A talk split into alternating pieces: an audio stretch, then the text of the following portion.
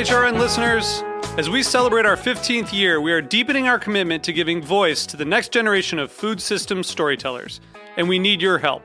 Our internship and fellowship programs help activate new possibilities for underrepresented and underestimated young people through experiential journalism, audio engineering, and production training.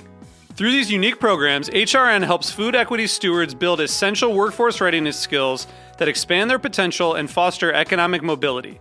Please consider supporting these critical programs. And with a minimum donation, you can be entered to win a dinner for two at an amazing restaurant in one of eight cities and tickets to a concert at a great venue in one of those cities. We have incredible partners across the country who have donated as they also share our passion for helping to educate the next generation of food system storytellers.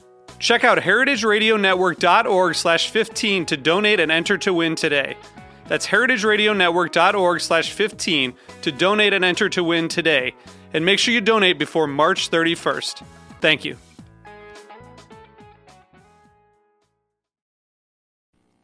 The following program has been brought to you by Cain Vineyard and Winery. Cain Vineyard and Winery supports Heritage Radio and the growing movement to change how Americans eat and how we think about our planet. For more information, visit w w w dot cain five dot com.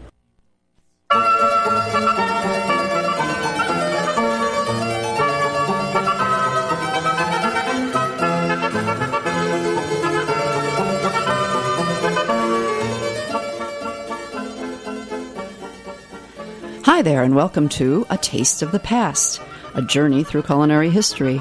I'm Linda Pelaccio, your host here on Heritage Radio Network.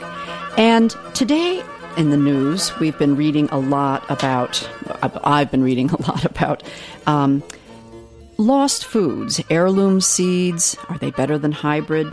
Oh, huge article in the New York Times today about heirloom seeds and, and what all this fuss, and should we be bothering with them? Should we be focusing on the hybrid seeds that might be better? Then right next to it was an article about the loss of chestnut trees in America, the, the nineteen eleven blight that killed over four billion chestnut trees. Now, of course, these were not so much the eating chestnuts as they were prized for their wood, but still it makes you sit up and take note of things that are that get lost over time. And in fact, that's what we're going to talk about today. America's vanished foods, or as our author and guest today, Andrew Beahrs, likes to say, forgotten foods worth bringing back. Andrew Beahrs is an author of two novels, and his work has appeared in the New York Times, Gastronomica, Virginia Quarterly Review, the Food History News, just to mention a few, Huffington Post as well. His book that we're talking about today is called Twain's Feast: Searching for America's Lost Foods in the Footsteps of Samuel Clemens. Welcome, Andrew. Hi, Linda. Thanks for having me. This, I just enjoyed the book so much because it's you. You do keep a nice light tone and and um, much in the way that Mark Twain. You can almost hear him grousing about uh, foods that he can't get or foods that he's tired of or doesn't like. I thought that was great. What now? What made you first Um, embrace Twain and food? Um, were you doing research on Mark Twain, or you just happened to pick up a book? What? How did that come about? Well, I've, I've been a Twain fan from way back, and that's what led me to read um, his book, A Tramp Abroad, which mm-hmm. I think is kind of a, you know, not not one of the first books that people read when they when they start exploring Twain. I mean, you usually go to Huckleberry Finn, maybe right. Connecticut, Connecticut Yankee in King Arthur's Court, Tom Sawyer, certainly. Um, but, uh, you know, it, it, during his lifetime, he was well known as a as a travel writer as well. Um, That's he was right. one of the people that helped to explain to Americans kind of their place in the world and what was beyond their borders. And one of the books that he did this in was A Tramp Abroad, where he was traveling around Europe. Now, was that after Innocents? Was that after that was, after Innocents Abroad? That's exactly right. Yeah. yeah, Innocents Abroad was the best-selling book in his lifetime, and right. then Tramp Abroad was kind of him revisiting the subject fifteen years, almost twenty years later. Now, we um, have to remind our listeners, this is eighteen, what, eighteen seventy-nine? Yeah, eighteen seventy-eight and nine, that's yeah, exactly right. Yeah. So, so I was reading through this book, and right at the end, you can tell he's getting very, very homesick, and the way this comes across is he writes a list of all of his favorite American foods, all the things that he wanted the moment he returned home. He said he wanted them all served up at a small private affair all to himself, but Uh, in actual fact, it goes on for several pages. About, I was going to uh, say, this is this items. list took up two pages in your book. So yeah, exactly, exactly. So I, I just found this um, tremendously evocative and exciting from the moment I saw it. I mean, here you have one of America's great authors really brainstorming, kind of almost free associating what are the American foods he thinks of first when he thinks of American food. What, what does he consider the best of his country's cuisine, um, at a, which is kind of a sna- not only a snapshot of that moment in time, but also says something about his life and his travels. Uh, well, I was going to say, he was he was tremendously well-traveled in this country as well. Absolutely, absolutely. I mean, you know, born and raised in, in Missouri, but then traveled up and down the Mississippi River for years as a pilot, went out west to uh, Nevada and California working as a miner there, um, you know, traveled to Hawaii, which was called the Sandwich Islands at the time, and then ended up living in, on the East Coast uh, for much of his life. So Midwest, Southwest, East, I mean, he, he lived everywhere. He was he was remarkably well-traveled and certainly very... Uh, um, Remar- remarkably well-traveled and also a great evocative writer that was able to express the, the pleasure that he took in these different places. Right, that's right. Well, you know, it's interesting because I, um, the I just had Molly O'Neill on talking about One Big Table a few weeks ago, uh-huh. and it was her search for American cuisine, not American food, American cuisine. And, and I, I tend more to the side of, the, yes, there's American food. Um And this is something that that you really bring about. This book is great. It's really um, a, a treatise on on American foods, those that are lost, those are that maybe we should bring back, as you say, and and um, some that we've sort of forgotten about. And it really defines it, what you stated. And I'm just going to read a, a comment that you make in your book. You state that these were the foods that defined American places in the days before cheap railroad transport blurred the culinary lines between places like New York City and Twain's Hannibal, Missouri. And I think that's really that really sets the tone for the book. Well, that, that's one of the things that struck me very early on when I started kind of exploring this menu, is the fact that, that Twain was so exact about the places that he wanted each of these foods to come from. I mean, he, he would have things that, that were fairly broad, like he would just say green corn on the ear, and sometimes he would talk about in terms of regional food, like Southern-style biscuits. But on many of these foods, he was very, very precise, where he wouldn't just want prairie chickens or roasted prairie chickens. He wanted prairie chickens from Illinois, right. um, partridges from Missouri. He wanted uh, black bass from the Mississippi River, uh, lake trout from Tahoe, mussels from San Francisco, and, and on and on. And that's that's one of the things that really sparked my imagination early was, well, now why exactly? And as I started looking into this, I found not only were the, each of these places, um, not only were each of these places that Twain had visited and places that he knew very well, um, but he he, knew, he really knew what he was talking about in terms of each of these foods. These mm-hmm. were these were foods that were that did help to that were very strongly identified with each place um, during his lifetime. And remember, this is a time when if he, if he, if you don't eat these foods in their place of origin, you just simply don't eat them at all. That's right.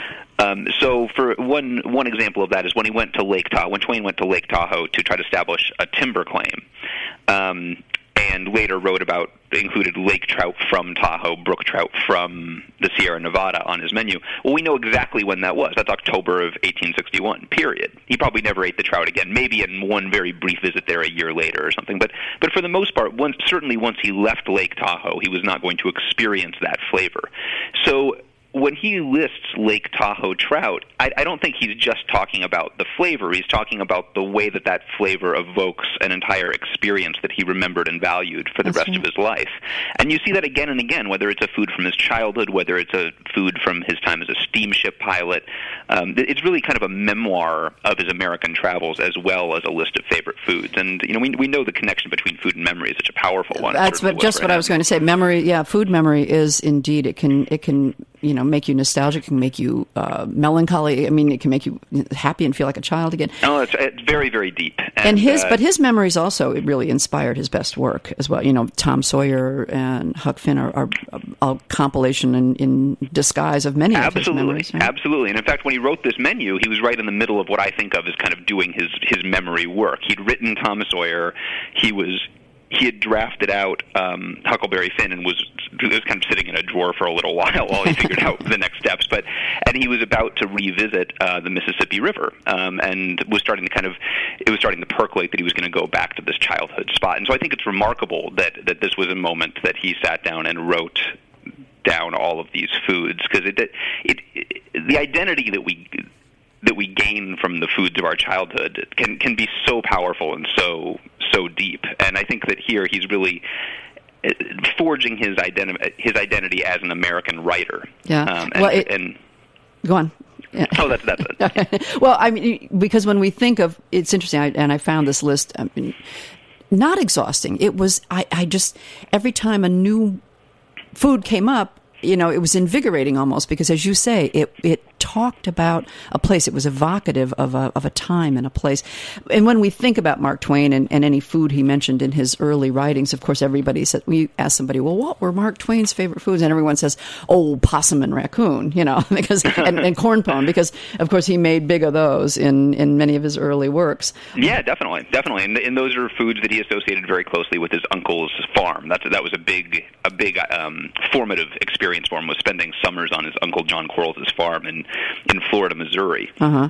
Um, this was when he went back and wrote his autobiography years later. That's some of the most beautiful food writing you're ever going to read, is him his his ca- calling back the foods of of his youth from that farm. And it it's striking. He didn't just remember the food. He also very much remembered how they were made. He he, he experienced them as things that were taken from the orchard, from the fields, things that were harvested and then prepared very carefully, um, things that people really knew how to work with. And he uh, prescribed that in his list, too, like how absolutely. It should be prepared, right? Absolutely. I mean, you know, I, I don't think we want to get overly romantic and say that all American food was incredibly fresh and local and, you know, wonderful at the time. I mean, certainly there was tired, limp, bad food. There always has been. But the best of American food at the time, as it is now, was fresh and local and carefully prepared. It wasn't something that um, was interchangeable with other foods. It, were th- it, was, it was things that were um, integrated with the place that they came from. So when, when Twain thought about his uncle's farm, he he said things like, I know the taste of maple sap and how to gather it and how to boil it down. I know the look of an apple sizzling on the hearth. I know the way the best way to split a watermelon and the joy of a young boy sitting behind a slice of it, and, and on and on like that. He, yeah. he, he he knew these foods not just as tastes but as, as slices of life. Well, and he, much of his writing and descriptions um, could be said to be hyperbolic in many ways, but um, but this but his memories, I mean, were indeed that. And just as we think of our first taste of, let's say, ice cream, whoever forgets their first taste of ice cream, right? It may not, exactly. have, and it may not have been the best ice cream in the world, but the first time you tasted it, it was so wonderful. And, yeah, I, and right. that I kind of gathered from many of his of his descriptions. And his he was indeed very homesick for American food when he made this list, because some of the things, I'm sure, if he ate them every, day in, day out, they wouldn't have necessarily made his list. Oh, I'm but. sure that's right. I mean, you mentioned raccoon, and I'm sure that's I've, I ate raccoon while while doing this book, and I, I think that's uh, yeah, it's safe to say that that's probably not something you would have sit, wanted to sit down every day. Yeah, I think, well, now, I think, that's what I, I wanted to ask you about that, um, and about your travels, um, to find out all about these foods. You actually traveled to a lot of these places that he mentioned, and you did exhaustive research in in trying to find the source of these foods. Were you always kind of a, I hate to use the word, it's disdain, full of disdain today, but the, were you always a foodie, or this was this newly born? Yeah, no, I've, I've always, I've always loved food. I've always loved food. I mean, it's, it's just part of the way I experience place, I guess. I mean, I remember, you know, taking a road trip right after getting out of high school with a couple of friends. But I, the way I, the way I was marking out the trip in advance was kind of like, okay, well, we have to try Southern barbecue here, and we have to, you know, make sure we we try these places in Texas, and so on and so forth. Yeah. So yeah, it's a, it's been a long, long term passion for me, and that was part of the excitement for me of, of working on the book, was having the opportunity of going back to some of these places. And you know, they, they, they've changed a lot, um, mm-hmm. but that was that was part of what was interesting to me, is that because these foods were so dependent on the places that they've come from, often when you're talking about changes to the food or the reason we don't have them anymore, you're really talking about changes to different American landscapes. Yeah. Well, um, it, as you say, the railroad transport Um, blurred the culinary lines. I mean, that's because they could get those, and I'll let you talk about that later, and um, when we come back. But um, chickens the prairie chickens could be transported to the East Coast, let's say, and uh, food could be transported to different places, just like we get fresh fruit from Chile in the middle of winter. Um, but also people traveled a lot more, and they brought their tastes with them, and so the lines became blurred even yet again. Yeah, that's definitely true. Like one one great example of that is, you know, Twain said oysters and mussels from San Francisco, and at the at the time that he was living in San Francisco, the the local oyster would have been uh, the Oli or Olympia oyster. It's the mm-hmm. native oyster of the West Coast, and these are very very small. I mean, the the meat of the oyster is about the size of your thumbnail. Where you you have recipes dating way back where they'd call for uh, an oyster omelet with six eggs and a hundred oysters. So you think about, you know, how many. You, you think and about who was standing there shucking them? exactly, exactly. But uh, you know, the, the people that were living in San Francisco at the time were virtually all from, from somewhere else. I mean, the city had just exploded from a couple hundred, hundred re- residents to a uh-huh. hundred thousand during the course of the gold rush, and all these people brought in their tastes for. For oysters, which which they become accustomed to on the East Coast for the most part, eastern these large, luscious, brinier, um, sometimes sweeter oysters, as opposed to the Olympia ones, which are small and have a very distinctive uh, coppery taste, which is somewhat of an acquired taste, but it's wonderful if you if if you're uh, if you're inclined that way. So. Anyway, once when Twain was there, Olympia oysters were all there were. You couldn't carry oysters across the country. But mm-hmm. then he left, and a few years after he left, in eighteen sixty-nine, the Transcontinental Railroad comes in. And one of the very first loads brought across uh, Transcontinental was a load of oyster spat. People wanted to start trying to grow eastern oysters in San Francisco Bay as fast as they could. Um, Twain loved the oysters here, but people... Uh, so people often stick with their childhood flavors, and they wanted these large, briny uh, oysters that they were used to, whether they were from the Gulf or from uh, the the Atlantic coast. Yeah, well, there are. Uh, what I want to do is talk. There are several other foods I want to talk about in detail, just like the oysters, um, because so much of what you've written really relates to today's heirloom, heritage, locavore, sustainable movement that um, that we're experiencing, and I want to talk about.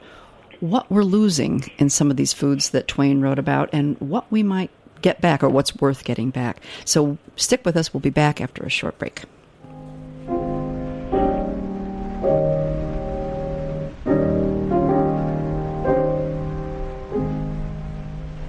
Once in the dear dead days beyond recall, when on the world the mist began to fall, out of the dreams that rolled in a happy throng, below to our hearts love sang an old sweet song.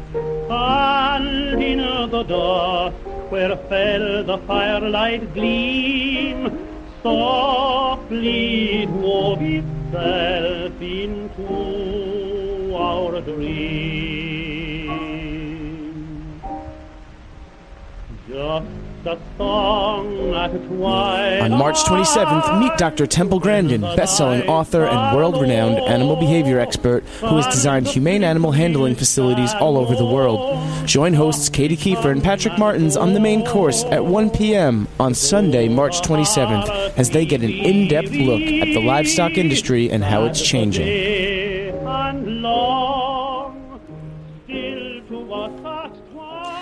Uh, I have to thank our producer, Jack Inslee. He never ceases to amaze me with the music. Thanks, Jack. Uh, I'm talking with Andrew Beahrs, the author of Twain's Feast, Searching for America's Lost Foods in the Footsteps of Samuel Clemens. And, of course, it's quite appropriate since we're celebrating the one hundredth anniversary of um, Samuel's death, um, that this book should... Come, well, it came out. When did it come out? The last spring, was it? Uh, in July. In July. Okay, in yeah. July. Yeah, um, and and the foods that Mark Twain most longed for when he was bored uh, with European foods. And actually, I have to say that maybe just as he criticized a European tasting Americans' food, America's food, I think he might have been criticized by Europeans because he wasn't giving everything a fair shake. He was probably just a little homesick more than anything. Yeah, yeah, I think that's fair to say. I think I think what his criticisms of European uh, food were more based on the fact that he was eating in hotels and he right. was traveling with his family and not that mobile. But he, he did say that when he could eat with a private family, it was always spectacular, and that he, if he could always do that, then traveling Europe would, would be charming. Right. Well, let's talk about some of the specific foods. Um, now, you one when you went to do research, let's say, uh, for some of these foods that are not lost to us but have kind of lost favor in maybe we've become squeamish. Tell us about Gillette, Arkansas. Gillette, Arkansas. It's a, it's a, it's a small uh, rice farming community in southeastern Arkansas, um, and ever since the nineteen forties, since I think nineteen forty-seven, they've been celebrating uh, what they call the Gillette Coon Supper. Um, it started off as a small family gathering where people, that's when men would go out, men and kids for the most part, would go out and hunt for raccoon, and they started kind of gathering to to eat the meat once a year in January. And it grew and grew until now it's kind of the signal event of the town's calendar. There's about eight hundred people in, in town, and every January, one thousand people sit down in the high school auditorium and eat about six hundred pounds of raccoon meat that, the, um, that the local farmers have spent several days preparing. So it's it's this incredible event. I mean, it's layout, you know, white tablecloths and the raccoons in big trays with, uh, you know, biscuits and a lot of other side dishes, and it's, it's really it's really a lot of fun. But it was it wasn't it wasn't. Uh, And anything like any event I've I've seen before, so oh, I was really imagine. excited to get down and see that. Yeah. um, tell us what what foods do you think are, or can you tell us, are gone forever that we're not going to get back? You mentioned the the Ollie oysters; those are we're they're having they have some Olympian oysters coming back, but not quite the same. What well, else? Not, it, not in the same volume, but you actually they, it is still possible to eat Olympia oysters from Washington. And there's people that are working to preserve and, and expand those beds up in Washington. So that's actually one of the one of the great stories that's is that great. people are kind of you know trying to explore that. It's a, it's a little bit like heirloom seeds, seeds rather. You're looking for a You know, a food that's got a, you're somewhat familiar with similar uh, foods, but this is a this this one has a distinct and unique flavor that's mm-hmm. uh, really wonderful to bring back. And bringing them back even in San Francisco Bay, you can't eat them from the bay, but they help to clean up the water and uh, support populations of salmon and Dungeness crabs and other seafoods that we do still enjoy. Um, so Olympia oysters is one of the great ones um, in terms of restoring. It, it, in terms of not being able to get them back, I don't. I don't think we're going to see diamondback terrapin on, on a menu anymore. And that was, I mean, that was really a huge item on, on all American restaurant menus when they That's when exactly restaurants right. first yeah. blossomed. That's Turtle right. It, start, it started off as the classic Middle Atlantic or Chesapeake dinner. Was you'd have canvasback ducks, roasted canvasback ducks, which are also on, on Twain's menu, mm. and you'd have a bowl of terrapin soup, usually with oysters on the half shell and maybe some maybe some crab to, to go along with it. So this started off in Baltimore, Philadelphia, and spread until it was kind of the distinctive high-end meal, like the mo- one of the most elegant meals that you could have, partially because it's it's hard to prepare, so you'd needed servants or a, a highly trained kitchen staff to be able to pull it off, mm-hmm. um, for the most part. Um So diamondback terrapins are the you know kind of the, the classic turtle of the Chesapeake area. I mean, it's the Mar- the the Maryland Terrapins is still the nickname of the uh, the local college, the state university. Um, but I, I don't think we're gonna we're gonna see those coming back. That's kind of a combination of what you see with raccoon, where social mores have just changed. A lot of people just simply don't want to eat turtle in the way that um, that we used to, and uh, habitat loss. You know, they're, they're really right. the, the there's been a lot of loss of wetlands throughout the Chesapeake. There just aren't terrapin in the same kind of volume, and they were overhunted. Um, the amazing thing is that the thing that supposedly saved the population of diamondback terrapin from total extinction was uh, prohibition, because you always, always use sherry in whatever and your recipe right. is. You always use sherry in terrapin soup, and so when sherry wasn't readily available um, legally anymore, terrapin soup just vanished off the menu for a decade, and oh, that, that and, during, and that that was enough to give them a respite and, and bring some of them back. Mm-hmm. But yeah, it, the, the big problem was when terrapin became a national delicacy as opposed to a local food, and I think that's one thing that you see again and again in in this it, with these kinds of uh, wild or lost foods, is that if it, if you can maintain it as a local specialty, that's one thing. But once you start shipping it across the country and enjoying it thousands of miles away, it, all of a sudden you you kind of lose track of what's actually happening with the local resource. Right. Well, even uh, like the, the meat you talked, you um, gave a, a wonderful description in the beginning, in the introduction, I believe, and uh, the breakfast you made and the beef, the grass-fed beef. Now, even that, you see, we're having a, a kind of a difficult time making sure we get, you know, local beef or grass-fed in the right ways, and that was the only way he got it then, right? Yeah, that's right. That's right. Yeah, I mean, beef would have been almost one hundred percent grass-fed at the time, um, and that, that really gives a distinctive, um, you know, kind of almost herbal, sometimes gamier uh, flavor to, to meat, and that's what that's what beefsteak was like for a long, long time. And beyond being grass-fed, it was always also it was also always dry aged. Now meat is packed in plastic and aged for a shorter amount of time, which kind of stays, saves on storage space. Mm-hmm. But in his day, you would have to hang it for much, much longer, for several weeks, which which uh, allows more of the water, more of the moisture in the meat to evaporate, and you end up with a much denser, richer flavor. And so cooking this steak was really an eye-opener for me. It's like, wow, the steaks we have today, it's it's just nothing like uh, what what Twain would have enjoyed for most of his life. So it's exciting to see a lot of that craft butchery come back. I mean, right. Some of this is something that really is um, on the move. Of course, there's there's constant challenges where, you know, you need you need to be able to support small local slaughterhouses so that people can, can do their work and not have to take them to these massive facilities um, where you kind of, they're much more impersonal and anonymous, and you end up with the kind of um, you know, n- nondescript food, food that food that looks the same wherever it comes from. That's right. I mean, if, you know, those who can support it and, and are, you know, nearby small farms and or big, you know, good farmers markets, it's it really is a treat. Um, and it's yet it's still expensive. Um, yeah, absolutely, absolutely. I mean, it's not it's not something that you can necessarily do all the time, but uh, but it is. There's there's a lot of benefits to it. Not only for the there's the, first of all, there's the immediate taste of it. It's, it really makes a, a meal um, wonderful and distinct when, when you can when you kind of know the source of, of a lot of the food, and you're supporting people that are that are maintaining these crafts and maintaining these foods, and sometimes uh, helping to expand them and pass on the skills to the next generation of producers. That's right. Something that you mentioned that I had never even thought about before, um, because I do tap my own sugar maple trees up in, in the country. Oh. And that is wild foods versus cultivated foods. And maple syrup is one of our last remaining true wild foods. I never thought of it as a wild food. Yeah, absolutely. It's just it's just the pace of growing the food. Um, the pace of growing a maple tree is just so slow. I mean, mm-hmm. It takes forty years for mm-hmm. a for a maple to grow to maturity. So, it, it sometimes they're planted, but for the most part, um, you know, plantations are they're they're wild trees, and people have thinned out the areas around them and tended the sugar bush that way. Right. But it's it's not the same thing as, as, as planting all these things in rows. When I went out and visited um, Bill and Amy Pruill at River's Edge Sugar House in, in Connecticut, um, Bill's a retired police officer, and he and his wife decided that this is what they want to do, is, is tap trees and make make sugar. I mean, they, they're they're basically tapping the trees in their neighbors' backyards. They do it at a local scout camp, and they give the scouts some syrup as a thank you. But it's, it, it, there's all these trees that are just around in Ashford, Connecticut, and they they're just making use of them. They're they're basically foraging.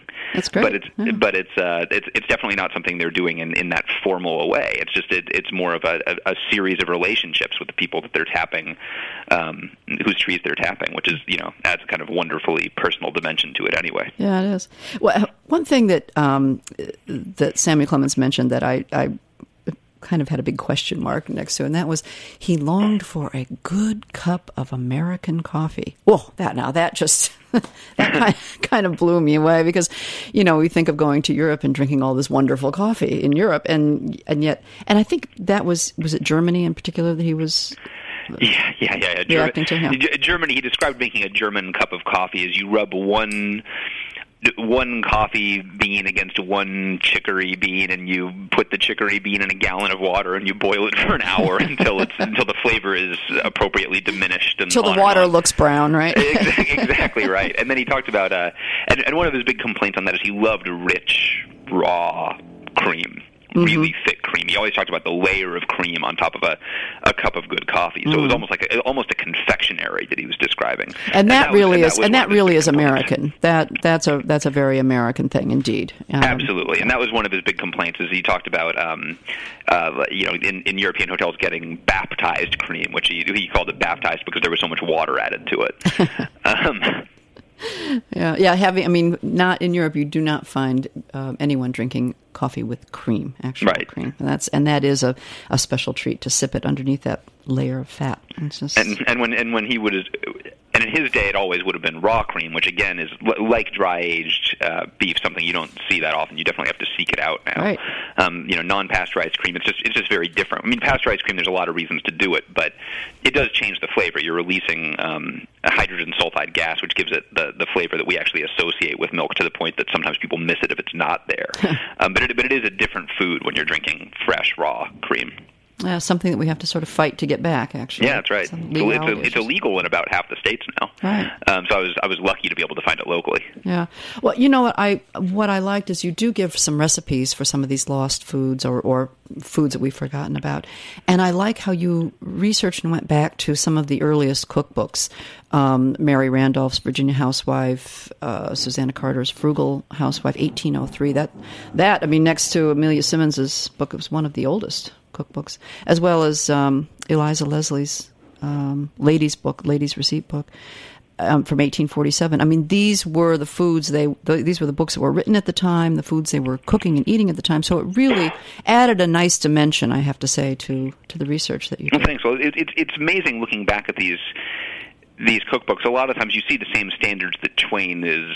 Um, that Twain is excited about. I mean, if you go back to Amelia Simmons, which you mentioned, which is the first American cookbook, mm-hmm. there's an awful lot of descriptions in there about where to take the best salmon. I mean, she's talking about a kind of salmon trout, and she, she's specific enough where she says it's better if you take it from the base of a waterfall, it's fresher meat, and, and so on and so forth. And so you get almost these landscape descriptions um, scattered throughout the cookbooks that you just wouldn't see in a in a cookbook anymore. I mean, now it's more how to select it at market, and there's a, there's a fair amount of that then too. But I think there's more of a, a, a more of an understanding of the places that the food comes from. Mm-hmm. Um, the, the best kinds of water for taking eels, the best kind of fields for for um, and earth for.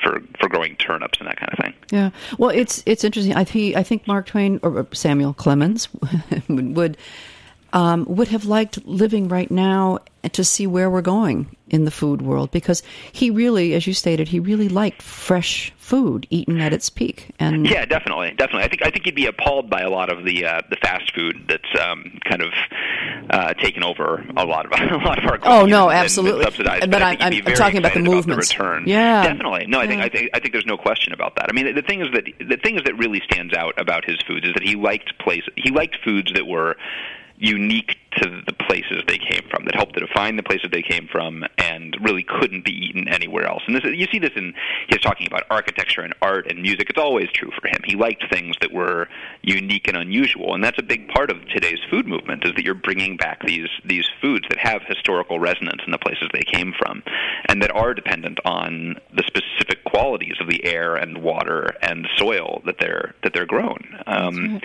I think he'd be very excited about that. Yeah. Well, I hope that we as a A country can can hold on to some of those things that make us special, and that future generations can enjoy it. And Andrew, I thank you first of all for writing this book. It was it was a very enjoyable book, and I think an eye opener to a lot of people about what was going on uh, that many years ago. And I want to remind our listeners that it's Andrew Beahrs' book, Twain's Feast: Searching for America's Lost Foods in the Footsteps of Samuel Clemens. And again, thank you, Andrew. This has been A Taste of the Past, and I'm Linda Pelaccio on Heritage Radio Network.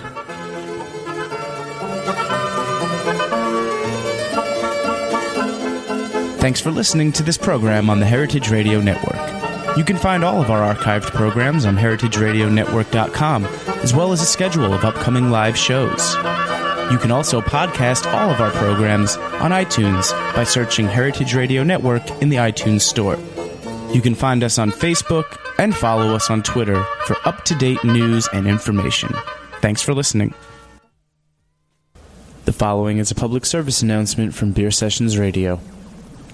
Beyond the human and environmental casualties of the triple threat disaster in Japan, there will likely also be losses to our collective food culture, from miso and sake makers to outstanding fisheries. With help from the New York State Brewers Association, the Good Beer Seal, Beer Sessions Radio, and craft breweries alike, Jimmy Carboni is hoping to raise funds that will go directly to Hitachino, an excellent Japanese brewery, through a benefit at Brooklyn Brewery next Monday, March twenty-eighth from seven to ten p.m. In addition to beer, there'll be food from the Meat Hook, Jimmy's Number forty-three, Waterfront Ale House, and a few local Japanese restaurants. All money raised will go to Kiyuchi Brewery and Hitachino Beers, which they will distribute via humanitarian aid locally. To date, the brewery, which lost five hundred bottles in the earthquake and suffered some damage to its physical plant, is filtering and bottling water for its community and providing them with food. You can read a letter about the quake's aftermath to Jimmy from Toshiyuki Kyuchi, the brewery owner, on his site, and you can buy tickets to the benefit on brownpapertickets.com backslash event backslash one six six nine seven eight. That's brownpapertickets.com slash event slash one six six nine seven eight. The following is a public service announcement from the Museum of Food and Drink.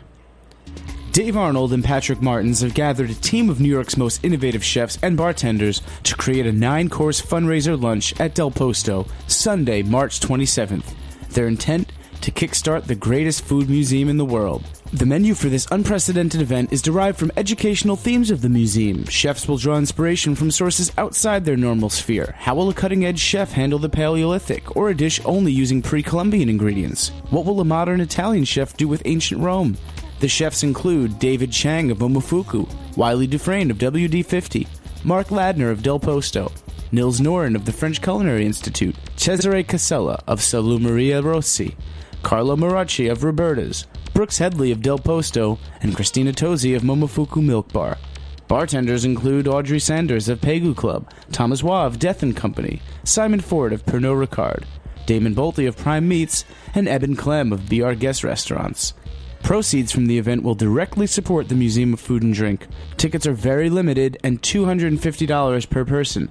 To purchase tickets, please visit mofad dot eventbrite dot com. That's M O F A D dot eventbrite dot com. Once again, M O F A D dot E V E N T B R I T E dot com.